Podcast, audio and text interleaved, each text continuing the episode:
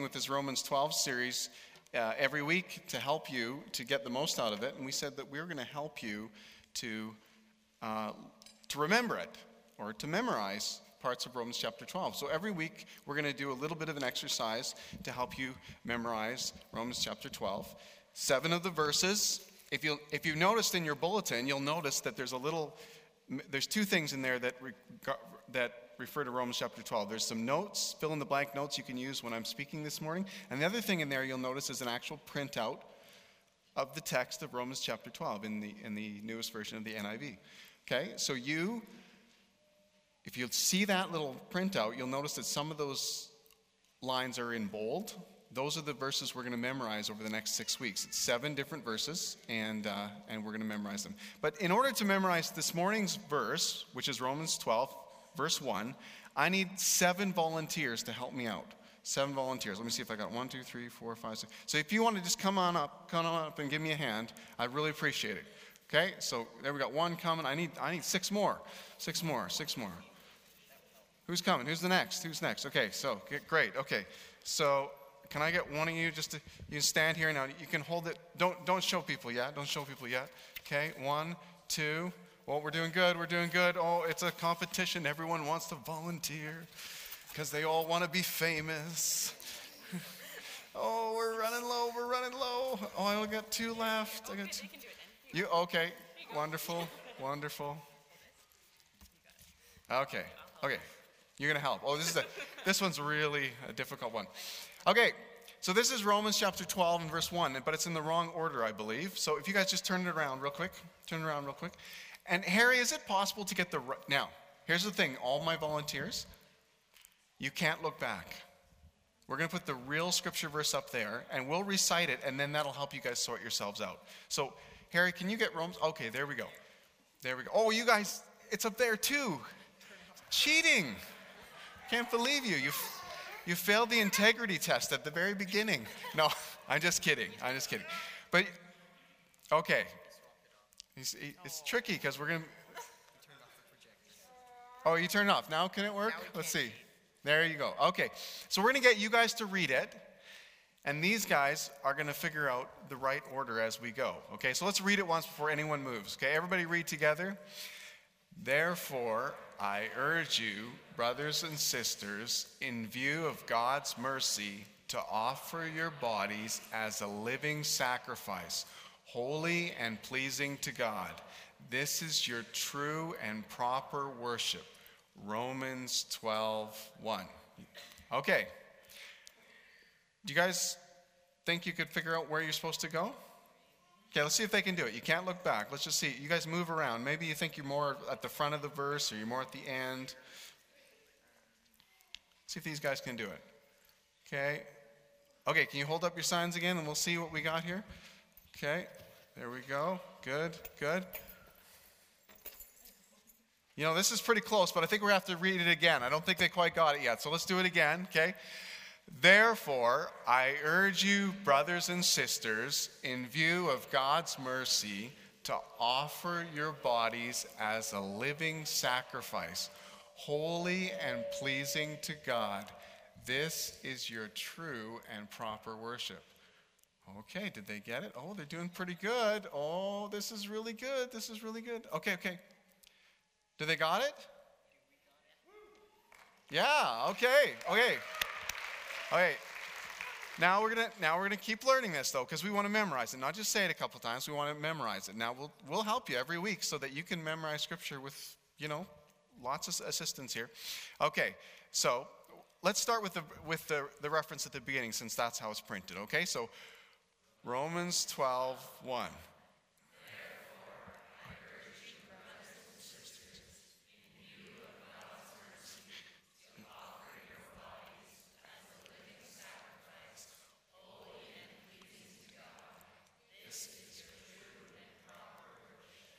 Wow, pretty good. Now, if we were going to get rid of one of these, which would be the easiest one to get rid of? The first one, everyone says, okay, so Lindy, do you want to just put yours down? Just or turn it over. That's great. Okay, so here we go. Let's read this first one. Oh, we got to get rid of the cheat sheet here. Let, we're going to make it harder here. Thank you. Okay, here we go. So the reference is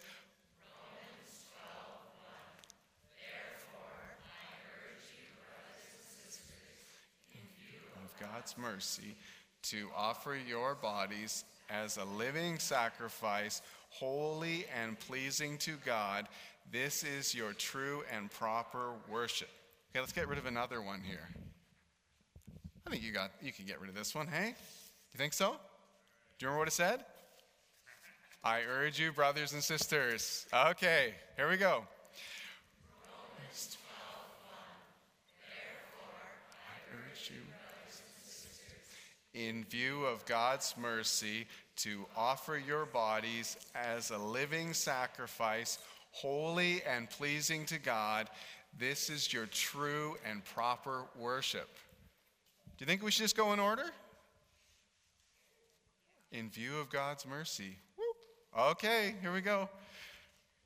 Romans 12, 1. Therefore, I urge you, brothers and sisters, to do of God's mercy to offer your bodies as a living sacrifice, holy and pleasing to God. This is your true and proper worship. How many of you think you already have it memorized? Yeah, some of you. Some of you are sort of on the on the edge. Okay? So quickly, what does this one say? It says, Oh, but what's the verse? Therefore, what does this one say? What's this one say? Too easy, too easy. Okay, let's try again. Romans 12, 1. Therefore, I urge you, brothers and sisters, in view of God's mercy, to offer your bodies as a living sacrifice, holy and pleasing to God. This is your true and proper worship. Oh, it takes two to hold this one, but we're going to let it go there. Here we go again. We're almost to the, de- to the end. Romans 12, 1. Therefore, I urge you, brothers and sisters, in view of God's mercy, to offer your bodies as a living sacrifice, holy and pleasing to God. This is your true and proper worship. One more time, and then we're going to do it all together. Wow, this is so exciting. Romans 12, 1. Therefore, I urge you, brothers and sisters, in view of God's mercy, to offer your bodies as a living sacrifice, holy and pleasing to God. This is your true and proper worship. Val can't wait to set it down. There we go. Okay, do we have it memorized? Let's find out. Romans 12, 1. Therefore, I urge you, brothers, in, in view of God's mercy, to offer your bodies as a living sacrifice, holy and pleasing to God. This is your true. You know, this is the hardest one for me because this is different from the 1984 version of the NIV, so this is a good one. How many of you think you got it? Somewhat? Somewhat. Okay, let's thank our amazing volunteers. All right. Do you want to collect those? That would be awesome. Okay. So today, if you've got a Bible, you can turn to Romans chapter 12. That'd be a great place to go, since that's where we're going. And we've entitled this, this message, God's Dream for Your Life. Uh, but I want to start by saying that every parent has a dream for their child. You know, when your, your, your child is first born, it's, it's very simple. You're just thrilled if they're healthy when they're born, right? You know, you hear parents say that. You say, well, did you have a boy or a girl? Was that what you wanted? No, I just wanted a healthy child. So every parent has a dream for their child. But then surrounding that moment of, you know, whether the child is healthy or not, there's all sorts of other dreams that come into play, right? So maybe when, uh, you know, through the pregnancy, lots of talk happened about what this child would do in the future.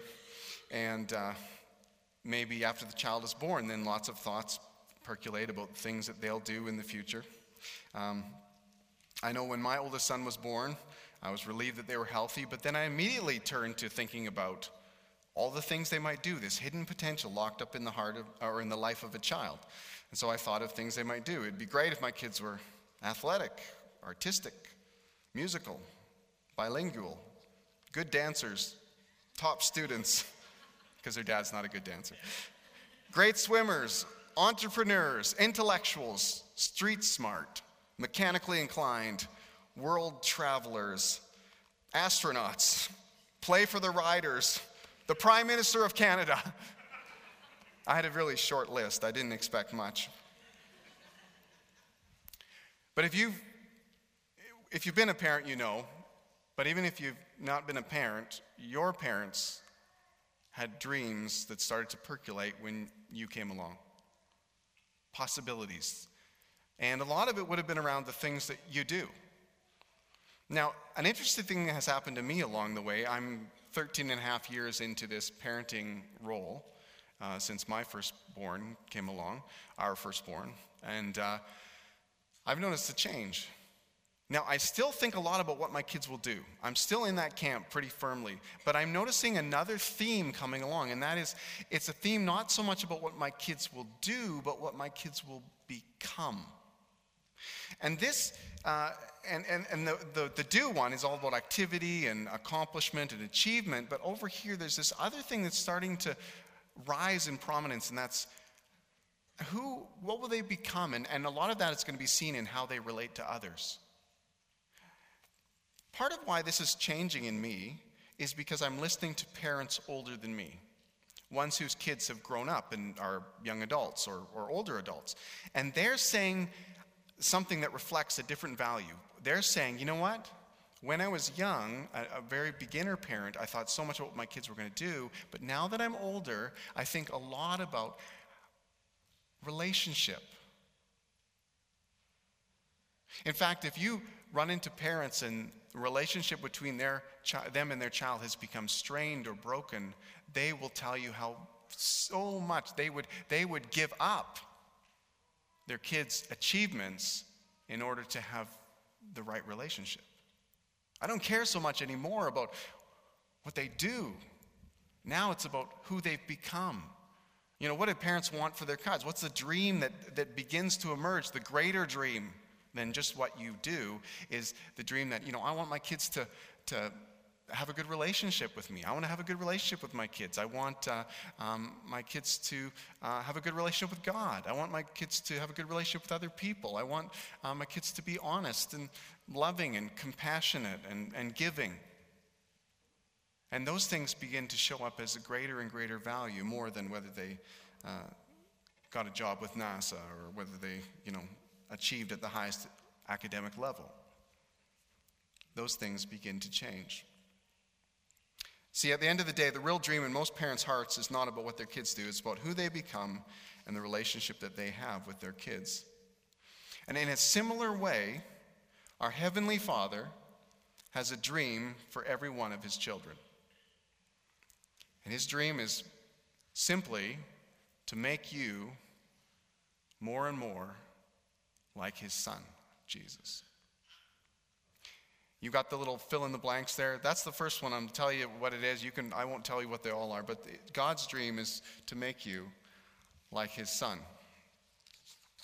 Right? Lots of parents can say the I'll give you the other one too. Our, our kids can be our greatest joy, the source of our greatest joy or our deepest pain, and it's all because of whether relationship is, is good or broken. So, where do I get this? Where do I get this? His dream is to make you like his son. Let, us start at Romans 8 28 and 29. It says, And we know that in all things God works for the good of those who love him, who have been called according to his purpose. For those God foreknew, he also predestined to be conformed to the image of his son, that he might be the firstborn among many brothers and sisters. There's lots of stuff in there that would take a lot of unpacking. Let me grab the simplest, most key part of it. Uh, God is using every circumstance in your life, every up and every down, every relationship, everything we go through to make you like his son, Jesus. He knows you, he's got a destiny for you, and that destiny is to become more and more and more and more like, like Jesus. Let me give you a different verse Ephesians 4 11 to 13. Again, lots of stuff I won't unpack here, but let me get to the heart of it. So, Christ himself gave the apostles, prophets, the evangelists, the pastors, teachers. These are all um, roles in the church. I won't get into them, but let's keep going. Why did he do it? To equip his people for works of service, so that the body of Christ may be built up until we all reach unity in the faith and in the knowledge of the Son of God and become mature, attaining to the whole measure of the fullness of Christ. Now, just taking that phrase, attaining to the whole measure of the fullness of Christ. So, so God gives certain leaders to the church who train, whose job is to train people so they can serve each other. And in serving each other and living with each other and engaging each other in community, they become mature, they grow, they build each other up, they encourage each other, they become more and more mature, and the final goal is that they would attain to the whole measure of the fullness of Christ. In other words, God, God's dream for you is not just that you become a little bit like Jesus, God's dream for you is that you become a whole lot like Jesus. The whole purpose of the church is designed so that relationships we have, the gifts and abilities God gives us, are used to help each other grow up to be like Jesus. So, God's dream for you, again, I'm saying it again and again, but I want to be really clear to you. God's dream for you is that you would come into relationship with Him and that you would mature spiritually. And maturing spiritually looks like becoming like Jesus. So, more and more, you're thinking like Jesus. You're living like Jesus. You're loving other people like Jesus. You're selfless like Jesus. More and more, your priorities and your money and your time and your calendar are just like as if Jesus were living inside of your body. God's dream for you, God's dream for his kids. But here's the problem, and most of us will recognize the problem. That often, even if, even if you've come to that point where you've uh, come to follow Jesus or profess faith in Him and you want to follow Him is that often we have this experience where we say, This is what I'm all about following Jesus, becoming like Jesus, and then this is what my lifestyle looks like, and there's a big gap in between. I think we all experience that. What, and so, what do we do about this, this big gap? Uh, lots of people have written about this. Um, there's a, what's happened in the last uh, 50, 60 years is there's been more people becoming Christians than ever before in all of history. We're living in a really amazing age where uh, you, say, you might not see that as much in Canada, but globally that's what's happening, right? Used to be that a few solitary missionaries would go out of Europe or North America and go to other countries and, and give their lives and die in Africa or South America. And that used to be the story. The story is very different now. Now the missionaries come from Africa, they come from South America, they come from Asia, and they go everywhere. I mean, they come from Canada too. But globally, more people are coming, have come to believe in Christ in these last 50, 60 years than any other time in the world. But the challenge is and John Stott, he's an author who said it. He said, he said, it's like 50 million, what's happening is this, all these new Christians, it's like 50 million miles wide, but it's only a 16th of an inch thick because of the fact that they haven't grown, they haven't become spiritually mature. There hasn't been that training so that they become more and more and more like Jesus. Now, in some settings, through when they're highly persecuted, that develops because the, you know, the testing of our faith produces perseverance and character and all those good things. So we become more like Jesus in those environments. Often that's what happens. And other environments where they have really focused plans to teach people how to be like Jesus, we call that like focused discipleship. When that happens, it's happening. But uh, in a big swaths of people that are followers of Jesus, it's not happening. And so there isn't that deepening of, uh, becoming more and more like Jesus like it needs to happen. That's the challenge that we face here at Hillcrest is how do we help you help each other become spiritually mature, become more and more like Jesus. So I want you to take your so that I want you to take your hand out. So you can grab your hand out. You can open it in the middle, or you, actually, you're still on the front page, I guess. The good news about what we're going to study in the next six weeks is that it's a great snapshot of what that becoming like Jesus looks like. Romans 12 is an incredible snapshot. It's not everything, it's not like it's the whole Bible, it's just one chapter. But it's a really great, I say, executive summary. It's like, you know, if, if um, someone were to hand you some big thing, they were saying, Here's my proposal to start a new company. It was 80 pages thick. Can you read that? You're like, Can you just, do you have a one page somewhere that just sort of gives me the basic gist? Because I'd really like to understand, I want to get the picture. I want to get the picture before I dive into these 80 pages that you, you know, just, it, you know, I don't, before I get lost in numbers and figures and all these things. Can you just give me a picture? Romans 12 is like that. It gives you a snapshot, not the full everything, but it gives you a really good snapshot of what it looks like to become like Jesus in all of your relationships. And relationships is actually where you'll be able to see best whether you're becoming like Jesus. okay? That's one of the best ways that you're going to see it. Okay? So that's why we're going to we're going to look at Romans 12 the next 6 weeks because and gives us this incredible summary of, and it, it, becomes a way where you can come back and ask these questions about, am I becoming more and more like Jesus? What about this area? What about this area? What about this area? And you can, you can discover that thing for yourself. So let me just give you the, the fill in the blank on the front of your page there. God's dream for every child is to become a disciple, or you could say a Romans 12 Christian. So you can fill that in on the, on the little part in the front there. Now, I want you to open your hand out to the middle. Just go to the middle. If you got a pen, I want you to do something. I want you to start circling words, okay? Okay? So you'll see in there, you'll see uh, that it's broken down into five relationships. And that's one way you can break Romans 12 down into five relationships. First, relationship with God. You can just circle God. Circle God. Okay, that's, that's the first relationship we're going to talk about. And then, after that, we've got relationship with the world. Okay, so first it's God. Like, what's my relationship like with God? Am I for Him, against Him, indifferent to Him? Am I in with Him? Am I all in with Him? Am I resisting Him? Do I not really give a care about Him?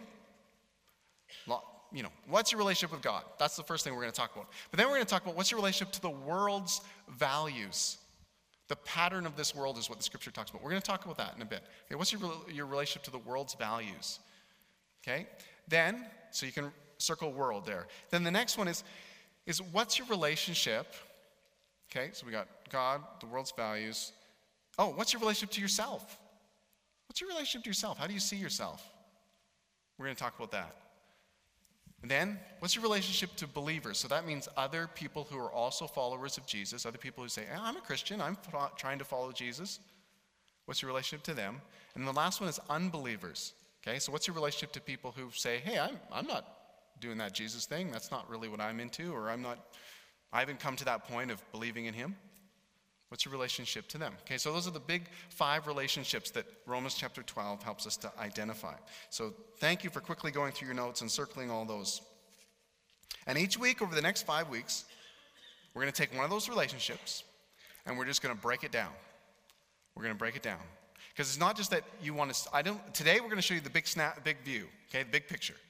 But each week then we're going to go dig down into each one and go, okay, relationship with God, relationship with the world, relationship with, go through each one of them, okay? So now, I want you to help me communicate this stuff. Okay, so what I want you to do is that if you have a neighbor, I want you to turn towards your neighbor. Now, you might not have a neighbor right next to you, but if you have someone for, beside you that you like doing silly things with, I want you to do that with them, okay? So I want you to turn to them. Now, if you're now you're partnering up with someone, you are? Okay, good. If you're on the right side, if you're on the right side of this partnership, I want you to say in your best tough guy voice, when you say, okay, I'll say it first, then you can say it. Hey, buddy. Got that? Hey, buddy. This Romans 12 scene is God's dream for you. Okay? This Romans 12 scene is God's dream for you. I want you to say that. If you're on the right side, say that to them.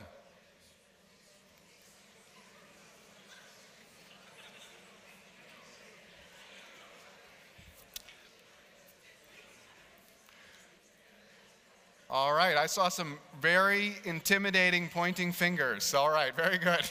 Okay, now, if you're on the left side of the relationship, you can just respond back and say, Oh, yeah? This Romans 12 scene is God's dream for you. Okay, go ahead.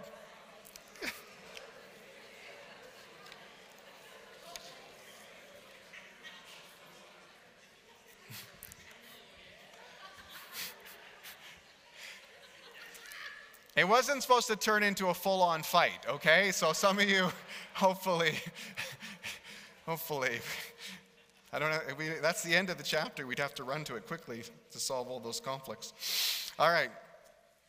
So let's start with Romans chapter 1, okay? I'm going to, oh, I was going to read it, but I bet we can quote it. We learned it, right? So let's start there, okay? We're going to check out the first relationship, relationship with God, Romans chapter 12, verse 1. So it goes, Therefore, I urge you, brothers and sisters, in view of God's mercy, to offer your bodies as a living sacrifice, holy and pleasing to God. This is your and proper worship, true and proper worship. Oh, yeah, it's hard for me to get in my head. Okay, thank you. So, how do this question? There's a question that goes with this first relationship, the relationship to God. And this is it how do I give God what He really wants? How do I give God what He really wants? Like, I, do you ever wonder what God wants from you? Say, if I only knew what God wants, I'd do it. What does God want from me? Well, the answer is very simple He wants you. He wants you. Not your religious activity, he wants you. Say, oh, what about prayer and Bible reading, and going to church? Oh, that all has a place. But if you don't start in the right places, if you don't start first with the fact that God wants you, all that prayer and Bible reading and going to church is going to be religious activity, and you're going to have it in a whole different wrong framework that isn't good. Let me explain it. See, people get this backwards. And it's easy to get backwards. Don't feel bad if you have it backwards. I think we all get it backwards. Even people who've come to follow Jesus revert to getting it backwards. Okay, so here we go. It's supposed to be that you begin with offering yourself to God, and then you begin this great big journey of learning to walk with God and learning to pray and learning to read your Bible, learning to go to church and connecting and, and learning to serve and, and, and all the things that God's got planned for your adventure with Him. That's how it's supposed to begin. But a lot of people have the opposite journey in mind. They think, if I do all these religious activities, if I pray and I read the Bible and I go to church and I help little old ladies cross the street and stuff like that, that eventually I'll come to this moment where I'll say, ta da, look at me, God. Do you love me now? Did I do enough that you'd love me? Did I do enough that you'd accept me? Did I do enough good to cancel out the bad? That's how a lot of people approach God, but it's supposed to be the other way around. It's really supposed to be that we understand God's incredible love for us the Bible contains the whole story, the story of Jesus, and basically how he, he came, he lived a perfect life, he died in our place. In Romans, it says 5 8, it says he's demonstrated his love for us in this that while we were still sinners, Christ died for us. Before we'd cleaned up any part of our lives spiritually, he died for us. So the story doesn't start with our good intentions to make ourselves acceptable to God. Our, the story actually starts with God's Son as a sacrifice for our sins, God's love demonstrated clearly. How much do I love you? Once that was demonstrated, then that's where it begins, where we say, okay, I, as we understand the love of God for us and we respond, then we walk in all of these things. But they aren't like a religious effort to try to somehow please God that leads to frustration because we can never do it. They're a delight because we're responding to God's love for us. And there's a power that comes with this way that isn't in this way. Because this leads to guilt and frustration and shame and eventually not measuring up. But this starts with the fact we don't measure up. Then we get God's grace and His love just poured into our lives, and, we go, and then we begin a journey. We're eager beginners, just starting out with Him, and He takes us the whole way to the end. You got to get it in the right order. The Romans 12 way begins with offering yourself to God in response to His love for you in the current state that you're in. Don't even bother trying to renovate your life before inviting God to be the general contractor. You know those shows? I wrecked my house. That is so many people's spiritual journey. They're like, I am going to just make my life as pristine and wonderful and glowing as possible, and then God will love me. And God is like, oh, please, every renovation you're doing, I'm going to have to undo. Why don't you just invite me in at the beginning of the process? So, wherever you are right now, where you think, I would come to God, but I want to kick this habit, forget it, forget it, forget it. Just come to God. I want to come to God right now, but I've got these doubts. Wow, everybody in here has got some level of doubt that they're sort of sorting through. But we came to God, we just brought our doubts with us. We just picked up the baggage and said, Here I come, Jesus. Doubts, fears, anxieties, turmoil, conflict. I'm giving all of myself to you in the condition that I'm currently in. And now you can be the general contractor and start sorting it out. And I'll just cooperate with you. I'll just say yes when you want to renovate an area of my heart. That's the way to experience God's power in your life. That's one of the things that's missing in a lot of lives of, of even Christians is that they, they've got it backwards. A couple summers ago, I ran into, well, this is maybe five years ago, I was speaking at, a, at a, a camp and I was speaking to the students, the youth, and then there was a woman who was speaking to the adults, and she was about 75 years old and just full of life and vitality and love from God. And you, like, if I was going to paint you a picture, like, of what it looks like for Jesus to change a life to be just like Jesus, it would be this woman. Her name was Anita. And I remember just being amazed at her life. And, and she'd gone all over the world, and people from all over countries in the world would go to listen to her because she'd been so transformed to be like Jesus. So I, just like I like to interview people here, I, I wanted to interview her. So I got her up in front of all our students and youth, and I said, okay, how did you get here? Because you weren't like this. You, you, you, arrived, you became this. God changed you. How did it happen? Tell me about some of your spiritual practices, I said. Now, I've asked that question to lots of leaders through the years, and mostly the answers I get discourage me. Oh, my spiritual practices. Well, I spend five hours in prayer, and then I read the Bible for eight hours, and then I, uh, I've got the whole Bible memorized, of course, and then I, of course, I, I go and I save whole villages from starvation, and I do this, and, I, and it's just like I go, oh, you have to be a type A personality, workaholic superhero to be pleasing to God. Well, I'm none of those. Hmm. So I asked this lady, this charming, wonderful, full of the life of God lady, I said, what, what are your spiritual practices? And she says, I've done lots of things for seasons. I've, I've, I've, just like we're doing this for a season, six weeks. I've done lots of things for a season to grow, and then I didn't do them. And I did other things and grew, and did other things and other things. And I did that through my life here and there, different things. There's only one practice that I've done my entire life walking with Jesus. Only one. So I said, Oh, that doesn't matter. I don't want to hear what you. No, I said, I want to know. What is the one practice? What's the one thing you've done all the time? She says, Okay. Every night I get down on my knees beside my bed and I say to God, God, I belong to you. Then I get off my knees and I crawl into bed and I open my Bible and I try to read one chapter. And if I fall asleep, it still counts.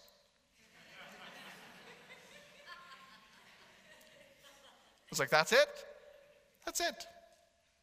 That's the one spiritual practice I've done my entire life.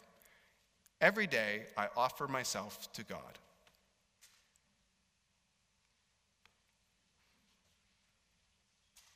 This is the starting place. If you come to Romans chapter 12 and you haven't offered yourself to God, you will make it into a religious moral code. You'll make it into a to do list to make God love you. He already loves you. If you read the first part of Romans, chapters 1 to 11, this is chapter 12, right? 1 to 11, it tells about our sin. It talks about God's plan to save us from the penalty of our sin. Being separated from God forever would be the penalty. But He has a plan that He puts in place through sending Jesus. Talks about uh, God's faithfulness to us and his incredible sovereignty over all things. That's chapters 1 through 11. It's this great 11 chapters that just ooze the love of God and the grace of God and God's willingness to pull out all the stops to be in relationship with us. So if you've read that, if you've eh, encountered that, if you understand that, if it's even starting to, even as you sang a worship song this morning, if it's starting to get real for you that God really, really, really loves you and wants to be in relationship with you, and your heart begins to respond, then you turn the corner to Romans chapter 12. And you say, God, what's your dream for my life? I want to live it. I want to experience it. So it begins with relationship to God. And the key to life giving relationship to God is starting with surrender to God. That's your fill in the blank if you're looking. Surrender to God. Second thing is relationship to the world. Romans 12, 2 says, Do not conform to the pattern of this world, but be transformed by the renewing of your mind. Then you'll be able to test and approve what God's will is, his good, pleasing, and perfect will. So, this, this part answers another really important life question, which is how do you and me get the very best from God? How do we get the best from God? If God really loves me, if He died for me and rose from the dead and has a plan for my life, how do I tap into that wonderful plan? How do I get God's best that He has for me? His good, pleasing, perfect will, it's described as here. How do I get that? And the big part of that answer comes out in figuring out our relationship to the world's values. See, a lot of Christians are trying to live with, it's like they're, they're, they got a foot in one boat and there's another boat and they're starting to drift apart. And the more they drift apart, the more anxiety they have in their lives. And God meant for us to live with peace in, in our lives. But the only way we get, really get peace in our lives is when we finally separate ourselves from the one boat, the boat of the world's values, which conflict with God's values, and really go all in with Him. Now, it's not an instantaneous thing, it's a process, right? Not being conformed to the world, but being transformed, being continually, progressively transformed to be more and more like Jesus.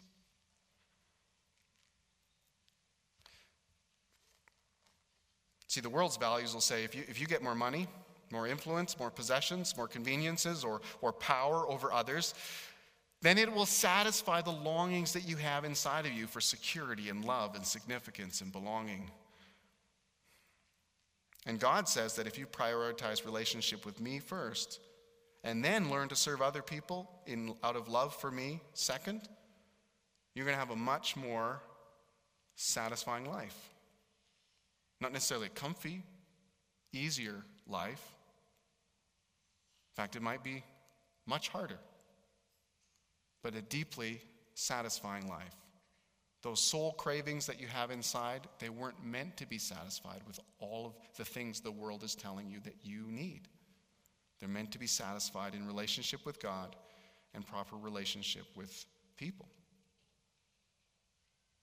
So in the next in the week when we jump into the second week relationship with the world, we're going to learn how to break the pattern of trying to live by co- contradicting values.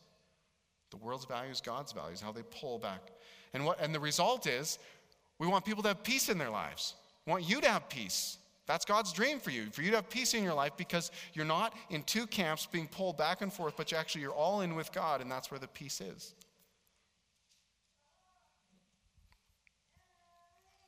How about relationship with yourself?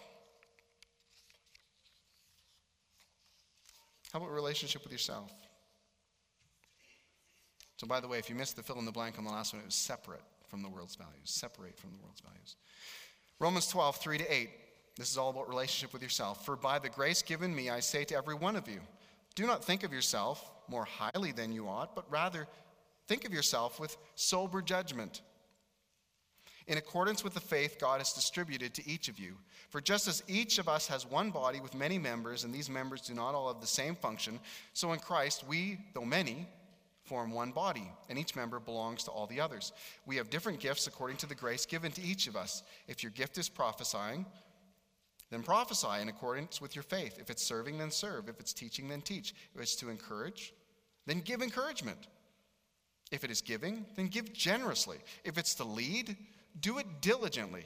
If it's to show mercy, do it cheerfully. So, in these verses, we learn that in our relationship with ourselves, God desires for us to have a sober self assessment. You can put that in the blank. In other words, God desires for us to see ourselves as we really are, not the better than we are um, version that we might try to project to others or post on Facebook, or a worse than we really are version that others might try to project on us, or that we in our darkest, most depressed times might come to embrace. But the real version that God sees, the real version of you that God sees with perfect clarity. So, how do we do that? How do we come to grips with who we really are and how God made us and the purpose that we have in life. See, a lot of people end up they and a lot of people end up playing games with their lives, trying to fulfill their mom's purpose or their dad's purpose or the culture's purpose or the company's purpose or or what other people think. But then when then they when they start to get a handle on God's purpose for them, they start experiencing a brand new freedom. It's so freeing to be able to say, This is why I'm here. My purpose is this. And this is what I'm good at, and this is what I'm not good at, and this is where I need help. And this is an area where I need to step out and let God use me because He's made me for this. So, so far, what have we got? We've got people who are surrendered to God. That was what we, in our relationship with God, we got people who are progressively more and more separate from the world's values.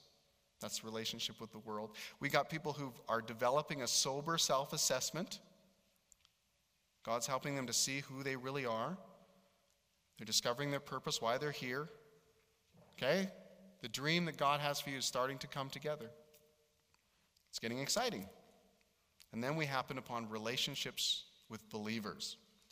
So, Romans chapter 12, 9 to 13 says, Love must be sincere. Hate what is evil, cling to what is good. Be devoted to one another in love. Honor one another above yourselves. Never be lacking in zeal, but keep your spiritual fervor serving the Lord. Be joyful in hope, patient in affliction, faithful in prayer, and share with the Lord's people who are in need practice hospitality. The fourth relationship is with other followers of Jesus. And if you have discovered your purpose and you've started to clue in that it involves not only serving God, but also serving others, how do you go about it? What's the attitude that you bring with it? What's the way that you serve? It's one thing to do what you're good at, but how do you do it? Jesus gave some instruction in John 13, 34, and 35. He says, A new command I give to you love one another as I have loved you, so you must love one another. By this, everyone will know that you are my disciples, or becoming spiritually mature, or becoming more like Jesus, or fulfilling God's dream for your life. By this, they will know if you love one another. If you love one another. What does it mean to love one another? I mean, really love one another. I mean, I guess it means you have to be close to people, right? People you actually know, know each other, and you like each other probably. I don't know, there's always that conflict. I love you, but I don't like you. I don't know if that works so well, but probably you like each other if you love them. It's probably going hand in hand. You sacrifice for each other because Jesus demonstrated his love that way. It would be naturally for us becoming a little more like Jesus to do that. We pray for each other. We do whatever it takes to help one another. See, this leads us to another thing that could be missing from the lives of Christians, and that's presence the presence of God. See, God meant for His presence not just to be something that only is experienced in direct relationship with Him, but it's to be experienced in communally relating to other people. Say, man, I'd really like to experience the presence of God. I just would like it if you'd send several angels into my bedroom tonight to tell me that I'm loved. Well, if God does that tonight, tell me about it. I'd really like to hear it. That'd be cool. But I think for 99% of us, the reality of how we're going to experience the presence of God in our lives is through relationships with other people who are Christians. I'll tell you one point in my week when I experienced the presence of God. When uh, we, uh, on Tuesday, mo- Tuesday mornings, we have a staff meeting here at the church. We take some time to read uh, some scripture. Then we take some time to pray, sort of individually. And then we share what, what God's speaking to us or what we discovered in His Word. And often people are just like so thankful for what they discovered and wow, God is amazing and all this stuff. You know, in that environment of like being excited about God and praising God and recognizing Him, I sense the presence of God there. It just seems really natural at the end of that time to go, Thank you, God. Wow. You're here, aren't you? You're really, really, really here.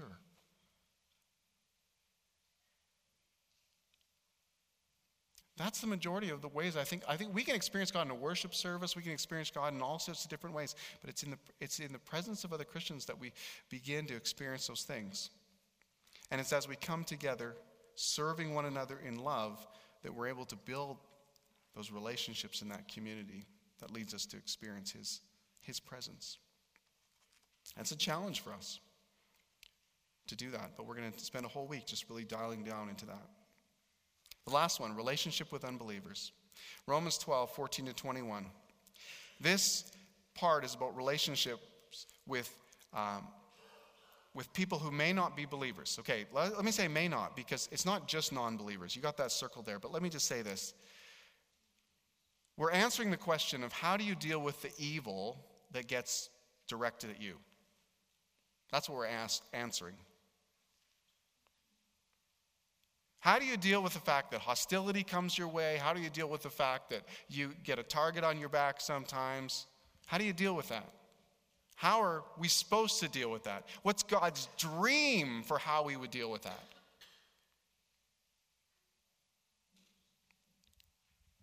Well, I, one of the Old Testament stories that really helps me is the story of Joseph. He was betrayed by his brothers, sold into slavery, falsely accused by, uh, of, of some sexual improprieties. He was unfairly put into prison. He was forgotten by those he helped when he was in prison. And yet, when God raised him up to a position of power and prominence, he had, and he had the opportunity to get revenge on his brothers who started the whole thing, he didn't. In fact, he provided for them, he cared for them, he blessed them with the power and, and wealth that he had, he had gotten. Instead of gaining revenge, he responded and and blessed them. And this is what he said He said, You meant it for evil. This is what he said to his brothers. You meant it for evil, but God meant it for good. What does God want us to give us in, in our relationship with people who attack us, who come against us, maybe with evil intentions? He wants to give us perspective. It's almost like he wants to say, Here, just climb into this helicopter and go way up high away from the situation and then look down on it and see it even just in a, in a, in a fraction of the way that I see it. See that I am working in all of those situations, even if you're under attack, even if you're, be, you're constantly facing the stress of people's hostility towards you. See what I see, that I am with you in that. And I am working those things for you good. And I'm going to use that situation to make you spiritually mature, to make you more and more like my son. This current nightmare is producing my eternal dream for you.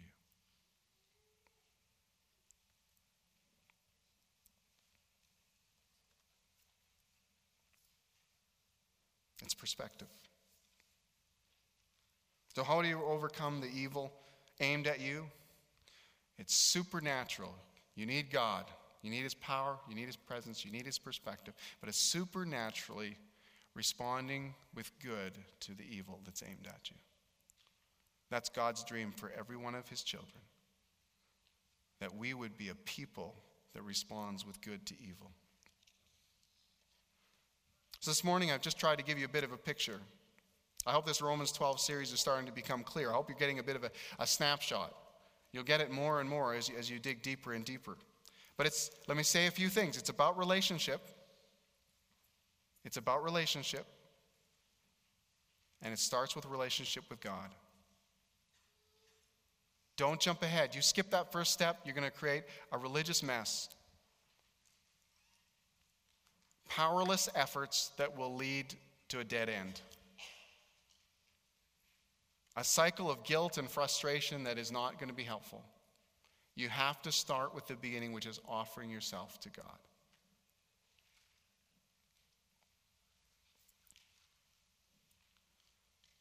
Once you've offered yourself to God, once you say, once you've answered the question, Am I surrendered to God?